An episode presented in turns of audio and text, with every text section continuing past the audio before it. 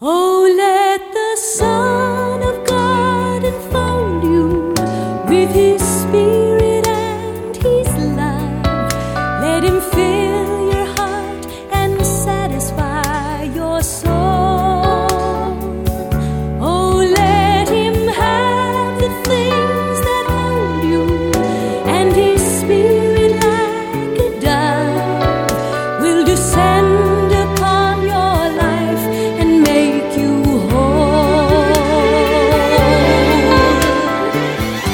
Welcome to the Word for Today, featuring the Bible teaching of Pastor Chuck Smith, founder of the Calvary Chapel Movement. This in depth one hour radio broadcast features a verse by verse study through the entire Bible, as originally taught by Pastor Chuck. Our study today picks up in the book of Matthew, chapter 16, verse 4, as we follow along with today's lesson. And there shall no sign be given it except for the sign of the prophet Jonah. And he left them and departed. That's all he had to say to them. Now, in another gospel, it amplifies for us a little bit the statement of Jesus. Except the sign of the prophet Jonah, for as Jonah was three days and three nights in the belly of the whale, so shall the Son of Man be three days and three nights in the heart of the earth. In a, in a sense, Jesus was saying, You're looking for a sign from heaven, but the only sign you're going to get is from hell. The Son of Man is going to rise out of hell. And that resurrection of Jesus Christ will constitute the greatest sign of all. He's going to come out of the grave. And that coming out of the grave will be the sign, coming out from Hades. Jesus departed. He had no more to say to them. And when his disciples were come to the other side, got in the ship, went to the other side, they'd forgotten to take bread. Then Jesus said unto them, Take heed and beware of the leaven of the Pharisees and of the Sadducees. Just had his last word with them and just watch out for them. The disciples began to reason among themselves. Uh, Jesus was always saying things they didn't understand. And, and this is one of those cases where Jesus said, Beware of the leaven of the Pharisees, Such And they said, What does he mean by that? What's he talking about? Someone said, Oh, did you bring the bread? No, didn't you? No. That's it. He's getting after us because we forgot to bring the bread. You know. And when Jesus perceived their misunderstanding, he said unto them, O ye of little faith. Now remember, last week he was saying to that woman, O woman, great is thy faith. Now to his disciples, O ye of little faith. Why do you reason among yourselves? Because you forgot to bring bread? Don't you yet understand? Don't you comprehend how that with the five loaves and the two fish we fed 5,000? And with the seven loaves we fed the 4,000? How is it that you do not understand that I did not speak to you concerning bread, that you should, but that you should beware of the leaven of the Pharisees and of the Sadducees? And then another gospel tells us that Jesus said, which is hypocrisy. These men were great in putting on an outward religious show. As Jesus once described, outside they were like whitewashed sepulchres. They looked very whitewashed, clean, and, and taken care of, but he said, inside, you're full of dead men's bones. You smell. They put on the, the, the religious outward. They, they had all of the trappings of religion. But it was all an act, it was all outward. There was nothing really within their hearts. Going back to the Sermon on the Mount in chapter 5, as Jesus was saying, You have heard that it hath been said, by them of old times, thou shalt not kill. Yet I say unto you, and as he was showing that their interpretation of the law was all outward, and yet God was interested in what was going on in the heart. Last week, Jesus was saying, It isn't what goes into a man's mouth that defiles him, it's what comes out. For out of the abundance of the heart the mouth speaketh, and out of the heart proceeds the murders and the adulteries and the fornication and all of these things. So when Jesus is saying, Beware of the leaven of the Pharisees, he was warning them against this hypocrisy. It's interesting that one of the first problems that arose in the early church was that of hypocrisy. When Ananias and Sapphira sold their possessions and brought only a part of the price and laid it at the apostles' feet, when Peter said, Is that what you sold it for? And Ananias says, Yep. He said, Ananias, why have you contrived in your heart to lie to the Holy Spirit? You haven't lied to men, you've lied to God. And what was it? He said, as long as the property was yours, did anybody ask you to sell it? And when you sold it, did anybody require you bring all the money in? His sin was not holding back a part of the money. His sin was hypocrisy, pretending to give everything when he was holding back. And there was swift judgment from God against that sin. Hypocrisy has probably done more damage to the church through its history than any other sin.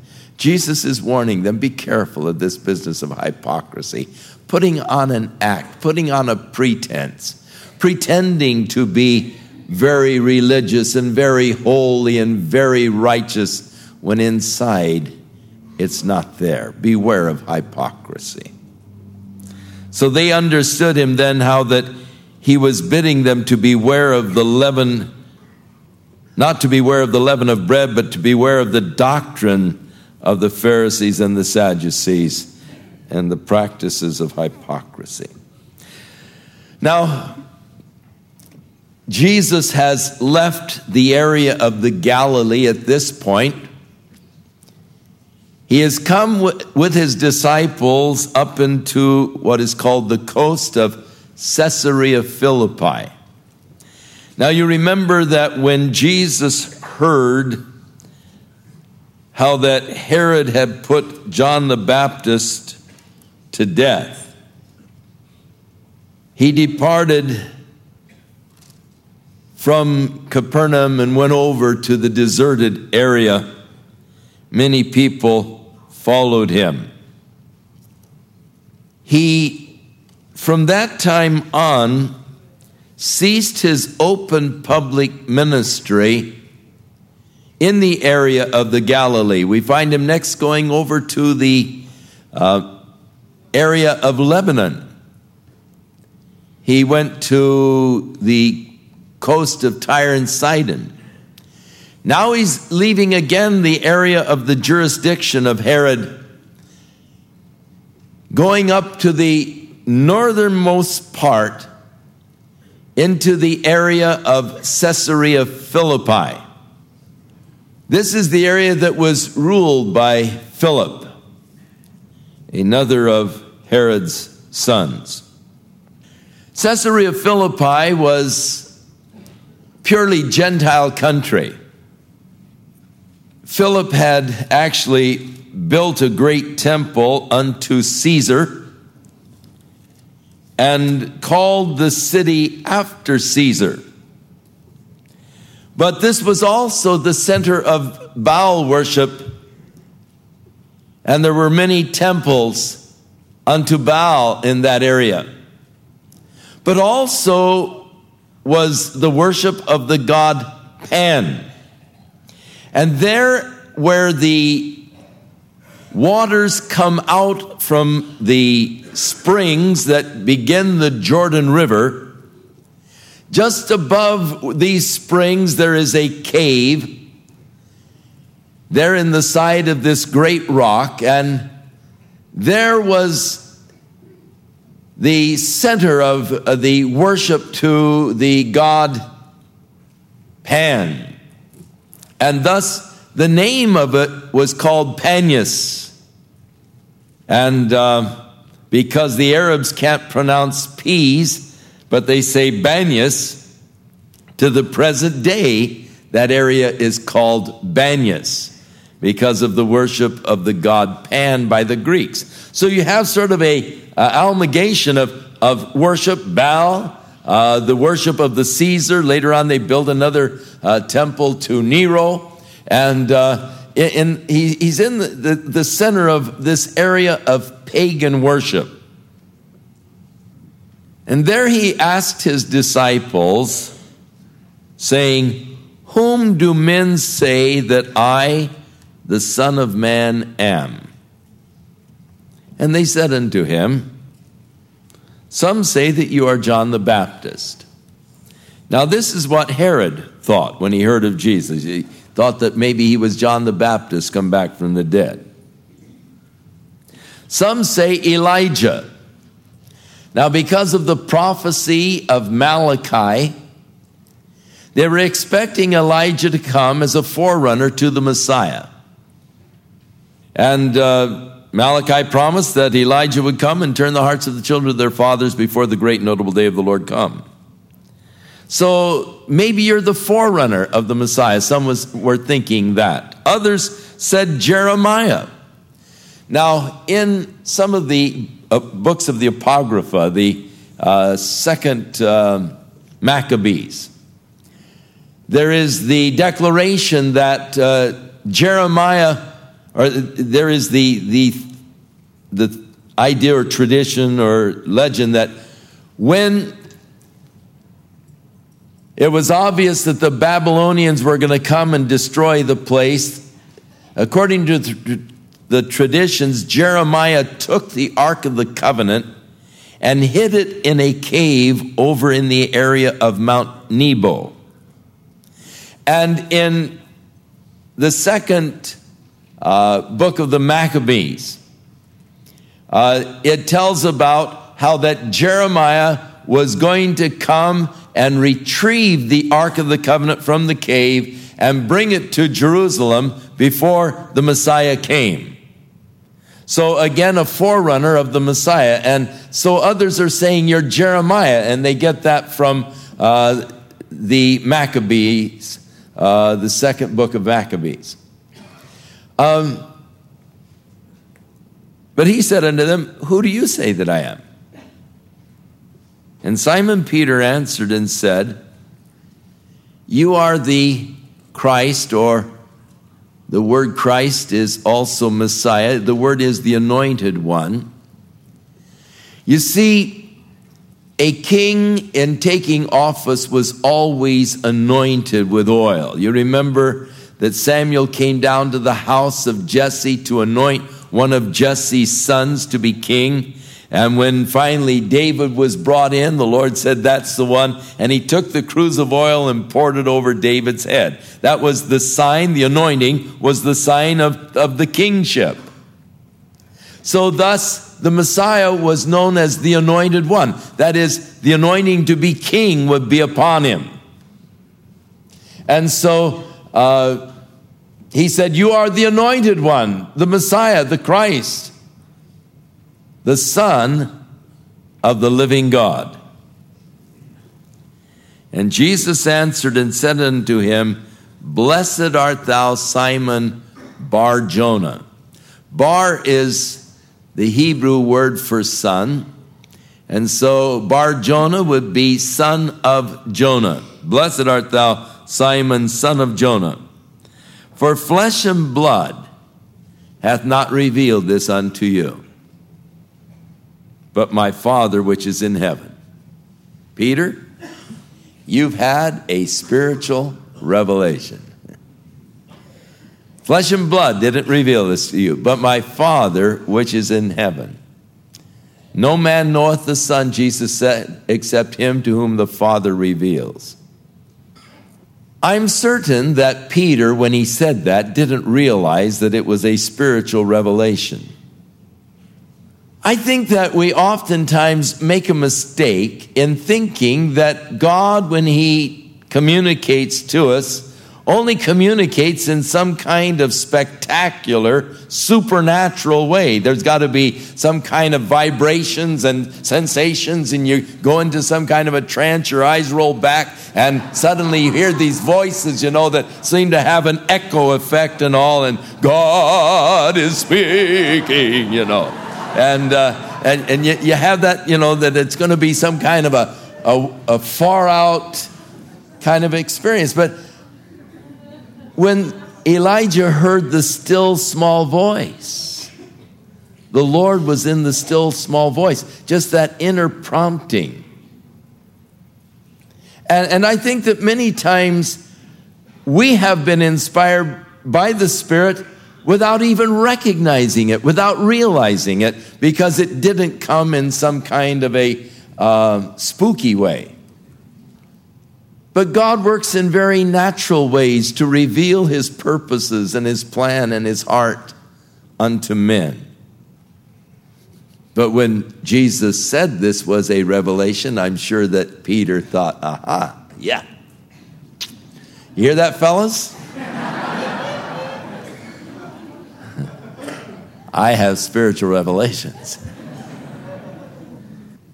And Jesus went on and said, I say unto thee that thou art Peter, and upon this rock I will build my church, and the gates of hell shall not prevail against it. Now, the word Peter means rock. I say unto you that thou art Peter. The word but upon this rock I'll build my church. Cephas also is rock, that's Aramaic, but Peter is the Greek for rock. But there are two words here in Greek. I say unto you that you are Petros, a little stone. And upon this Petra, great rock, I will build my church, and the gates of hell shall not prevail against it. That is, Jesus is not saying, Peter, you're the rock upon which the church is going to be built. That is a interpretation that has been made that Peter is the rock upon which the church was built, that God gave to Peter the keys to the kingdom, and that he went to Rome and established the church and then he passed down in apostolic succession the keys to the kingdom so that the Pope today possesses the keys to the kingdom and can open to men and close to men the kingdom of God because he has this succession, apostolic succession from Peter uh, as, as the one who was given the keys. And you see there in the Vatican these great keys, uh, you know, the, the signs and all, which as we are the ones that can open and close uh, to men. But two Greek words Petros, you're a little stone. But upon this Petra I will build my church. What is the Petra or the rock upon which the church is built? The confession of Peter that Jesus Christ is the Messiah, the Son of the living God. That's the foundation of the church. The fact that Jesus Christ is the Messiah, the Son of the living God, that's what the church is built on. Paul said, No other foundation have we than that which is laid, which is Jesus Christ. If Peter were the rock upon which the church was built, then the church is in trouble in a hurry because before we get to the end of the chapter, Jesus is going to say to Peter, Get thee behind me, Satan. You offend me. Jesus said, I will build my church. I like that. I like it because for so many years I was trying to build his church and I became totally frustrated in attempting to do so. I was doing my best to build his church. Oh, what a glorious day when I recognized he said he would build his church. He didn't call me to build his church, he only called me, as he did Peter, to feed the flock of God. The building of the church is his responsibility. And he said, The gates of hell shall not prevail against it. What was meant by that? Well, couple possibilities. The gates of hell did not prevail against Jesus. He broke the gates of hell. He was buried. But yet, it was not possible that he could be held by death. And the gates of hell could not prevail. The gates of the grave could not prevail against him. He rose from the dead. But I believe that the Lord is declaring that He was going to build His church and the powers of hell could not prevail against the church.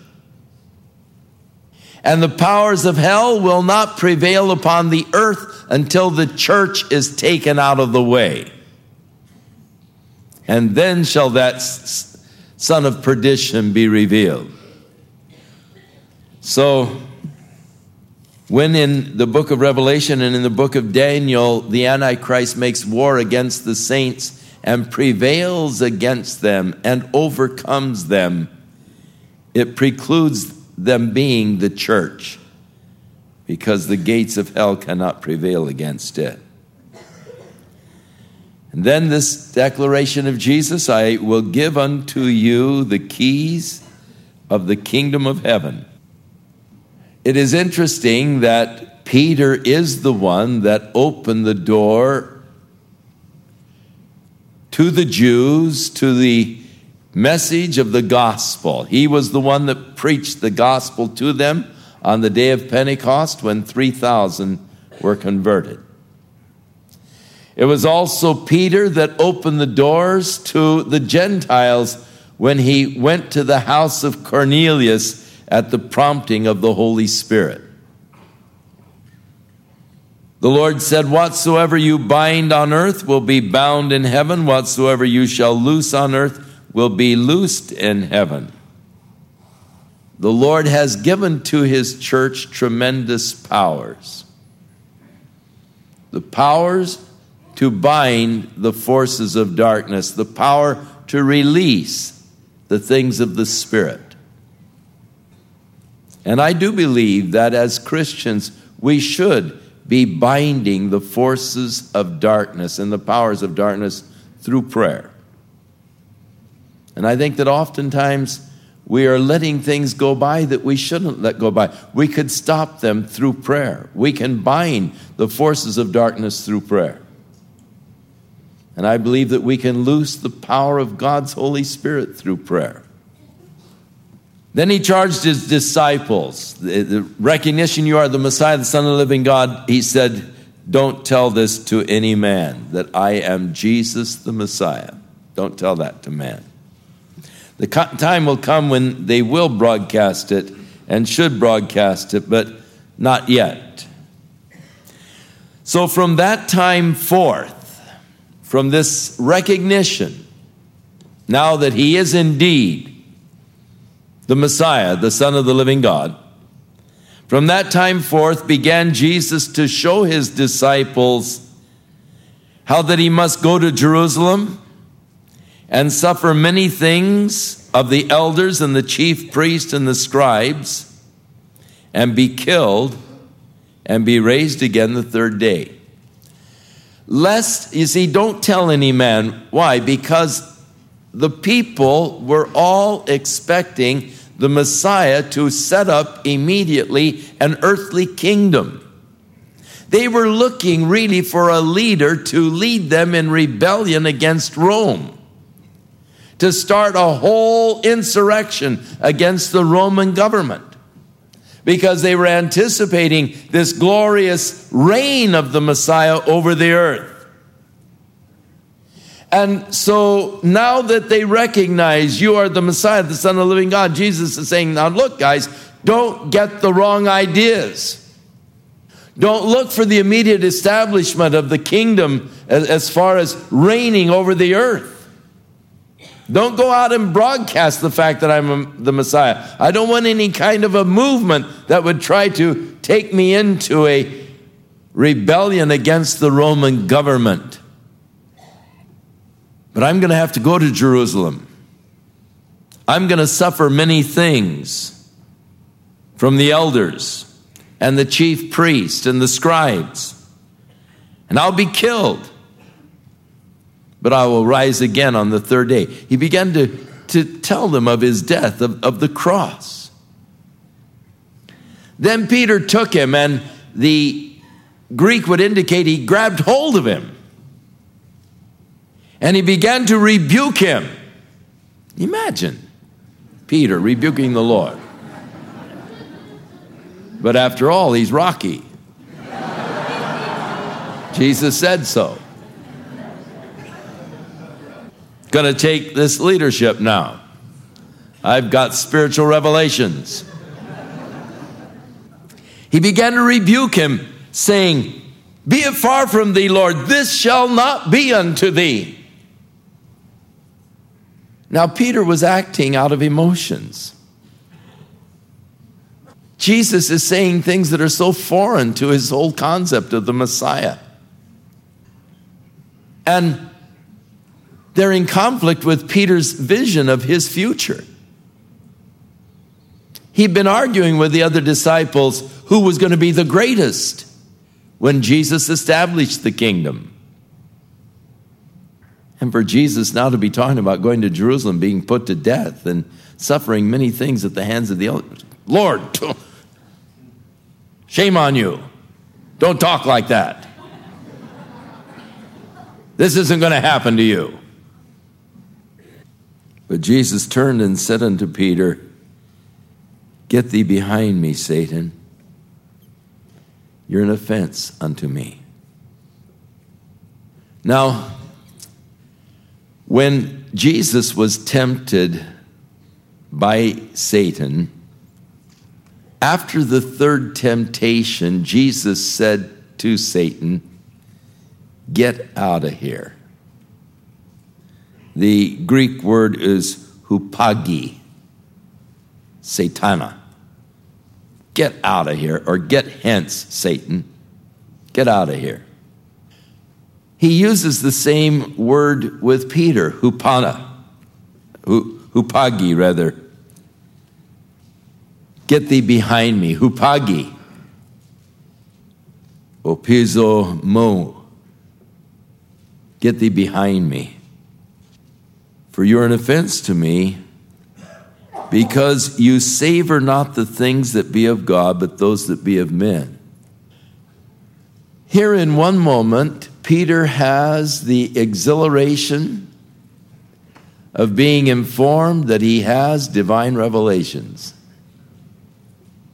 Exciting. God speaks to you.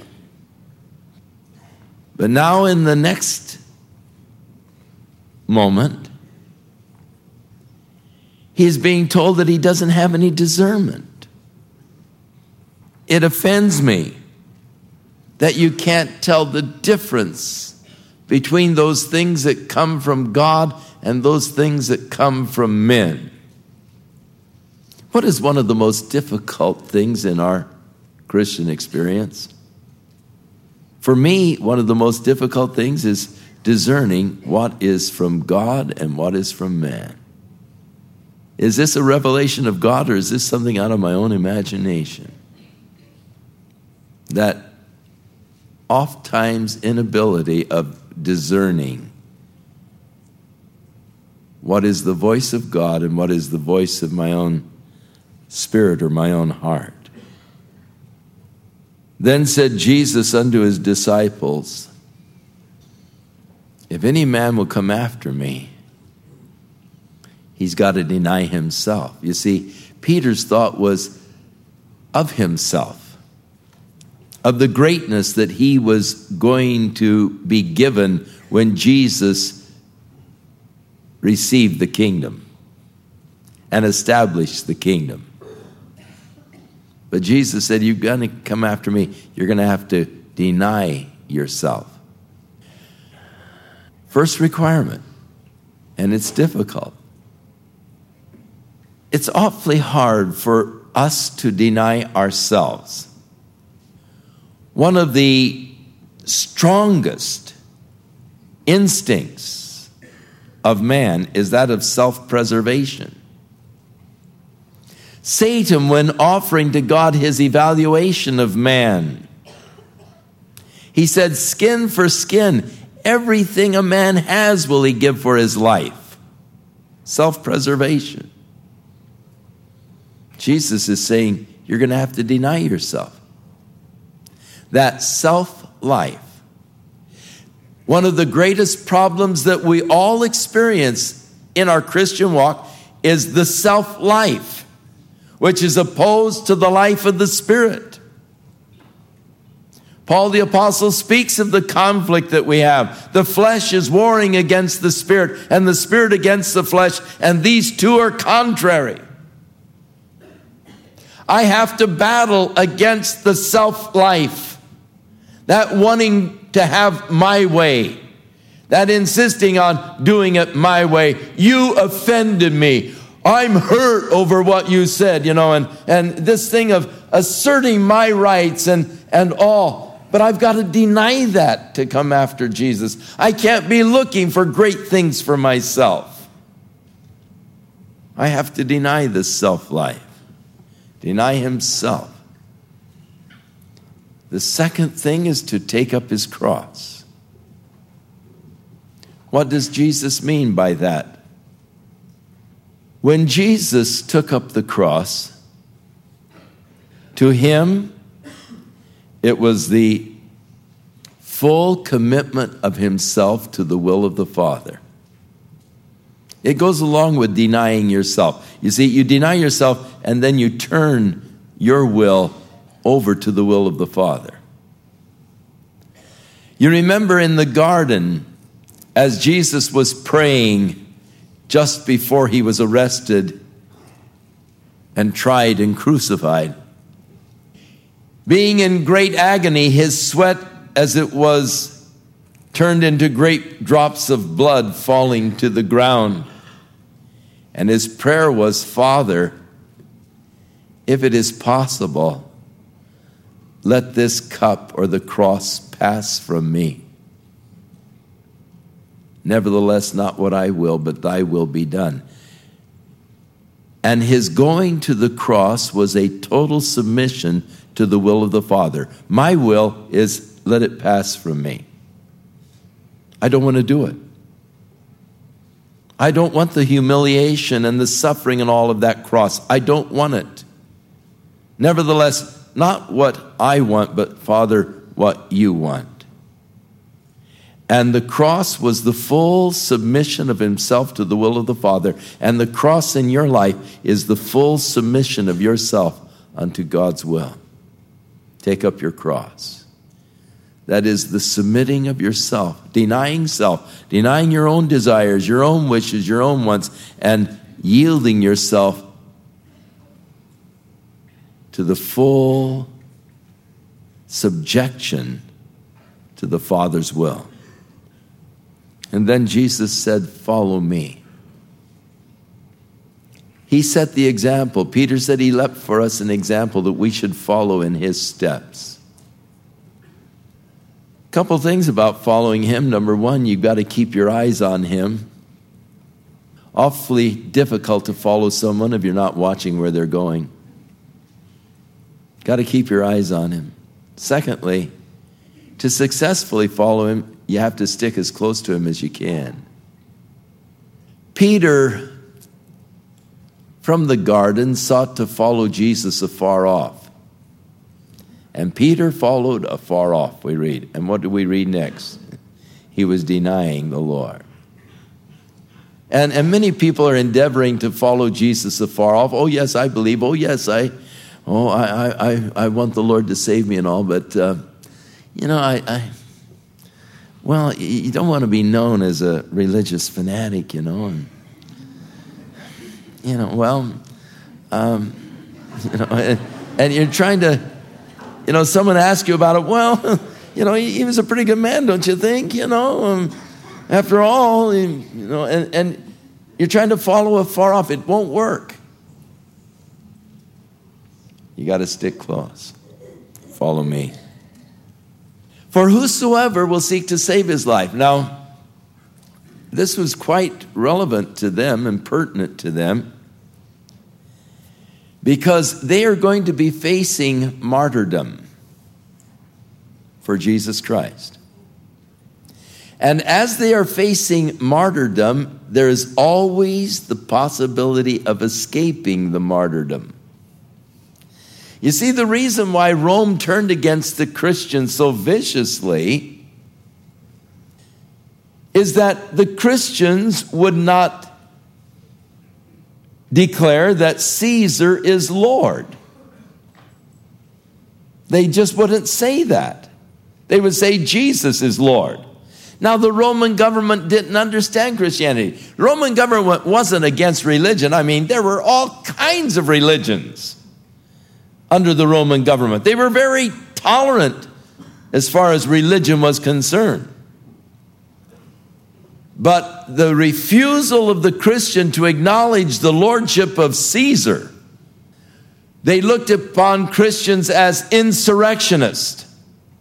And that is why the horrible tribute, uh, the horrible persecution of the church, in which some estimates are six million Christians were martyred by Rome under these great persecutions. And as they were ready to be executed, the executioner would say, Declare that Caesar is Lord. Christians wouldn't do that. And so they were put to death. Uh, the story of Polycarp, the bishop of uh, Smyrna. He was an old man. And the executioner was very sympathetic.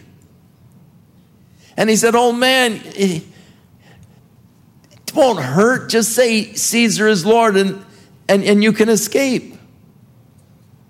You know, it, it, you're just too old to go through suffering and death, and, you know, just say Caesar is Lord. Polycarp said, For 86 years I have served Jesus, and never once has he let me down, and I'm not going to let him down. He said, Oh man, the fire will be hot. They were planning to burn him at the stake. And he said, The fires may be hot, but they will not be nearly as hot as the fires for those who reject Jesus, you know. He refused to say, Caesar is Lord. Now, if you would seek to save your life under those kind of conditions, oh, Caesar's Lord, he who seeks to save his life will lose it. But he who will lose his life for my sake, the same shall find it. Deny yourself, take up the cross, follow Jesus. If you seek to save your life, if you seek to find life apart from Jesus, you're going to lose it. Real life is in Jesus Christ. He who has the Son has life and losing your life in Christ and in the things of Christ and in the things and the works of God. Hey, there's where you really find what living is all about. That's real living. By losing your life in Christ. Oh, there's this is such a important truth for the Christian. All of your problems re, revolve around the self life and this wanting my way and you're not doing things to please me. And this self life is the, is the big bugaboo in all of our lives. It's our problem. And that's why we have so much misery and strife and all this other stuff is because of the self life and the asserting of myself and my self life, my wish, my desire. You don't do it my way. You don't do it to please me. I don't like the way you do that. And I want the whole world to march to my beat. And if you don't do it my way, you're off my list, man. Don't bother me again. How far that is from what we are to be in Christ. Denying self and taking up the cross, losing our lives for His sake. But when you do, you really discover then what real living is and what real life is all about. That life in Christ, unparalleled by anything else. And then he gives an interesting rationale. You're trying to make it in life, you're trying to find your life. What will it profit you if you would gain the whole world, but in so doing would lose your own soul? In other words, Jesus is here giving to you God's estimate of the value of a human soul. It is worth more than the whole world. If Jesus had taken the offer of Satan to have the whole world and the glory of them, but would bow to Satan in order to receive it, he would have been the loser in the deal. And you that are bowing to Satan for the baubles that he is offering to you, man, you're the loser you're the loser. If you gain the whole world and lost your own soul, you're the loser. Why? Because the soul's eternal, the world is temporal. The world's not going to last forever. Heaven and earth shall pass away. If God didn't intervene, and I'm sure He is going to, God didn't intervene. And you gained the whole world and you were able to keep it. According to the estimate of the scientist, in another 10 billion years, you couldn't live there anyhow because the sun will have depleted in that many years to the extent that it won't be giving off enough energy to support life. So you've only got 10 billion years, but then you've got all eternity, you see, in the darkness. So the value of the soul is because of its being eternal. What will it profit you if you gain the whole world but lost your soul? Or what will a man give in exchange for his soul? And I, I look at people and they're exchanging their souls for pleasure.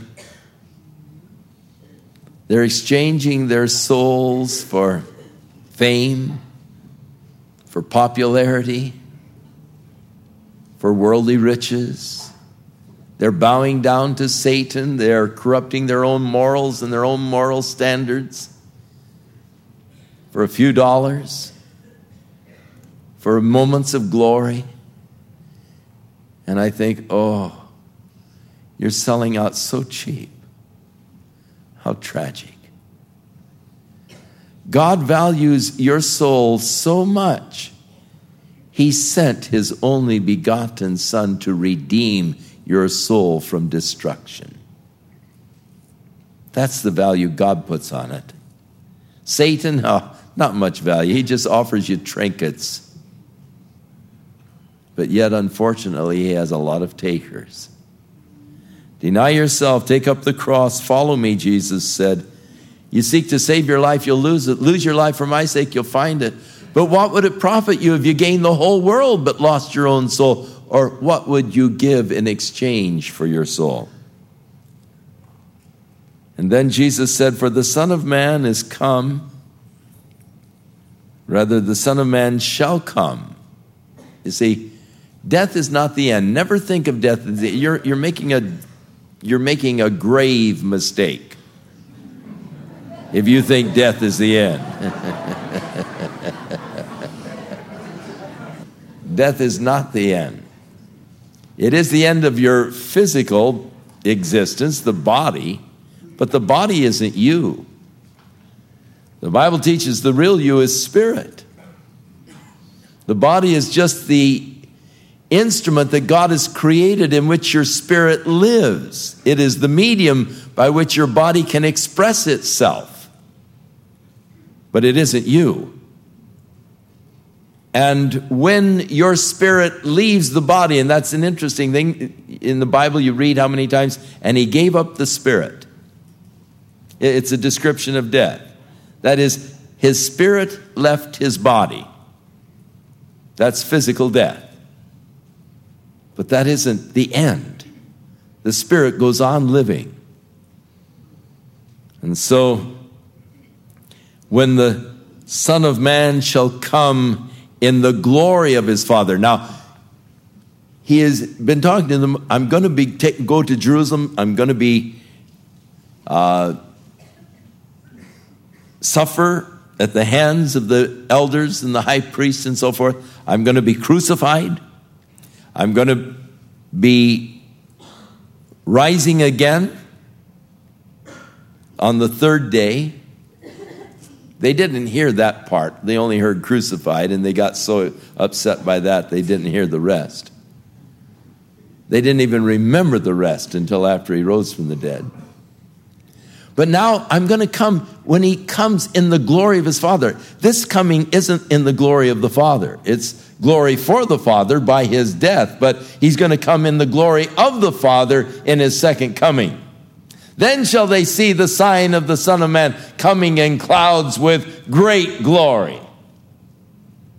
But those who have denied themselves and taken up their cross and identified themselves with Jesus, will then, when he comes in the glory of his Father with the holy angels, then they will receive their rewards, every man according to his works. And verily, he said, I say unto you, that there are some who are standing here which shall not taste of death till they see the Son of Man coming in his kingdom. Now, this is an interesting passage of Scripture that has created a lot of difficulty because a surface reading of it would seem to indicate that Jesus would come again in the glory of the Father to establish the kingdom before all of the disciples died. In other words, there would be an immediate return of Jesus. Now, as we have noted in the past, many times I think that a certain confusion has been created as the result of the distinguishing of chapters and verses. This was done to help a person reference a passage of Scripture. They went through and gave chapters and verses so that when you want to recall a particular passage of Scripture or look it up, uh, it's easy to reference the passage because you have chapters and verses. When Matthew wrote this manuscript, he didn't write chapter 1, verse 1, and so forth. It was just a scroll and it just was written uh, without any chapter or verse marking, so that in reading it, you would be more apt to just keep reading it. We have a mental kind of a thing when I come to the end of the chapter. I think, well, that's the end of the chapter. That's, you know, and so starts a new chapter next week. And uh, sometimes even a whole change of thought because it's a new chapter. Or, or sometimes I get to an end of the scripture and I, I don't go on to the next scripture. I, I just like this particular passage, but if I don't read the next scripture, I can actually misinterpret it because I've got it out of its context. So, in Mark's gospel, in, in the, the marking of the chapters and verses, it is interesting that as Mark records this statement of Jesus in Mark's Gospel, chapter 9, verse 1. In verse 2, he goes on to speak about how Jesus then took three of the disciples, Peter, James, and John, up into a high mountain and was there transfigured before them and all. Now, as we get into chapter 17 next week, what do we get into? The transfiguration. So when Jesus is saying this, that there are some that are standing here will not taste of death till they see the Son of Man coming in his kingdom, see him in the glory of his kingdom. Then he takes them up to the mountain, and there he's transfigured, and they see his clothes as they shine, his face like the sun, and, and they see him in his transfigured, glorious body. He no doubt is referring to the transfiguration, but by breaking it up here at the end of chapter 16 and then going into the new chapter, you're not so apt to tie it together as you are in Mark's gospel, where he begins the chapter with a statement and then goes on and speaks of the transfiguration of Jesus Christ.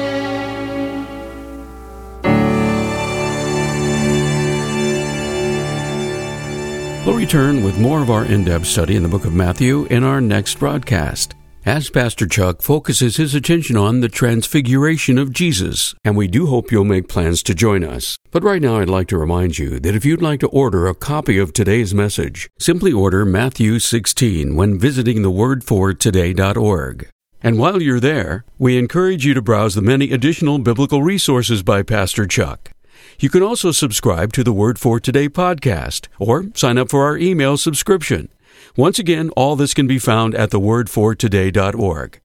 If you'd like to call, our toll free number is 1 800 272 WORD, and our office hours are Monday through Friday, 8 a.m. to 5 p.m. Pacific Time. Again, that's 1 800 272 9673. If you prefer to write, our mailing address is The Word for Today, P.O. Box 8000, Costa Mesa, California 92628. And now, on behalf of The Word for Today, we'd like to thank all of you who share in supporting this ministry with your prayers and financial support. And be sure and join us again next time as Pastor Chuck continues his verse by verse study through the Bible. That's right here on the next edition of The Word for Today. And now, once again, here's Pastor Chuck.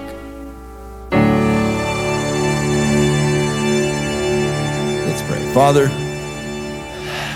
help us that we might come to an agreement with you and a recognition that the spiritual life is far more important than the physical life. That they that are after the flesh do mind the things of the flesh are living in the realms of death, that which is perishing and that which is to be destroyed. But they who live after the Spirit and the things of the Spirit are living in the realm of the eternal. Help us, Lord, not to be so foolish as to just give ourselves to the flesh and to the materialistic life. But may we give ourselves to the Spirit, to live after the Spirit, to walk after the Spirit, to be led by the Spirit. May we, Lord, lose our lives in Christ. May we truly deny ourselves, come to a full, complete submission to your will, dear Father, as we follow the example of our Lord Jesus Christ. Free us, Lord. Set us free from the bondage of the flesh and the flesh life. God, bind those powers of darkness that are constantly assailing our soul. Loose upon us, Lord, the glorious power of your Holy Spirit as your corporate body, the church. Fill us, Lord, with your Spirit. In Jesus' name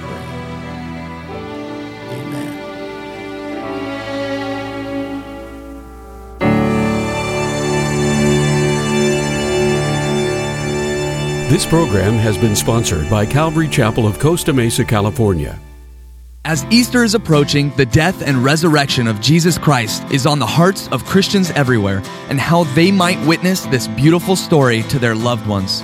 With this in mind, the Word for Today would like to present a special MP3 entitled My Redeemer Lives that includes 14 reassuring messages to answer the significance of the death and resurrection of Jesus Christ and a life that should bring hope to everyone. Also included is a special presentation of the crucifixion from a doctor's perspective, as well as a powerful salvation message shared by Pastor Chuck. And when you order My Redeemer Lives MP3, we'll include a free CD by Pastor Chuck to witness to your loved ones that Jesus is indeed the Messiah. This CD, entitled A Risen Love, clearly presents the evidence to help others make a decision that will impact their immediate and eternal future. For more information, contact The Word for Today at 800 272 9673 or visit us online at thewordfortoday.org.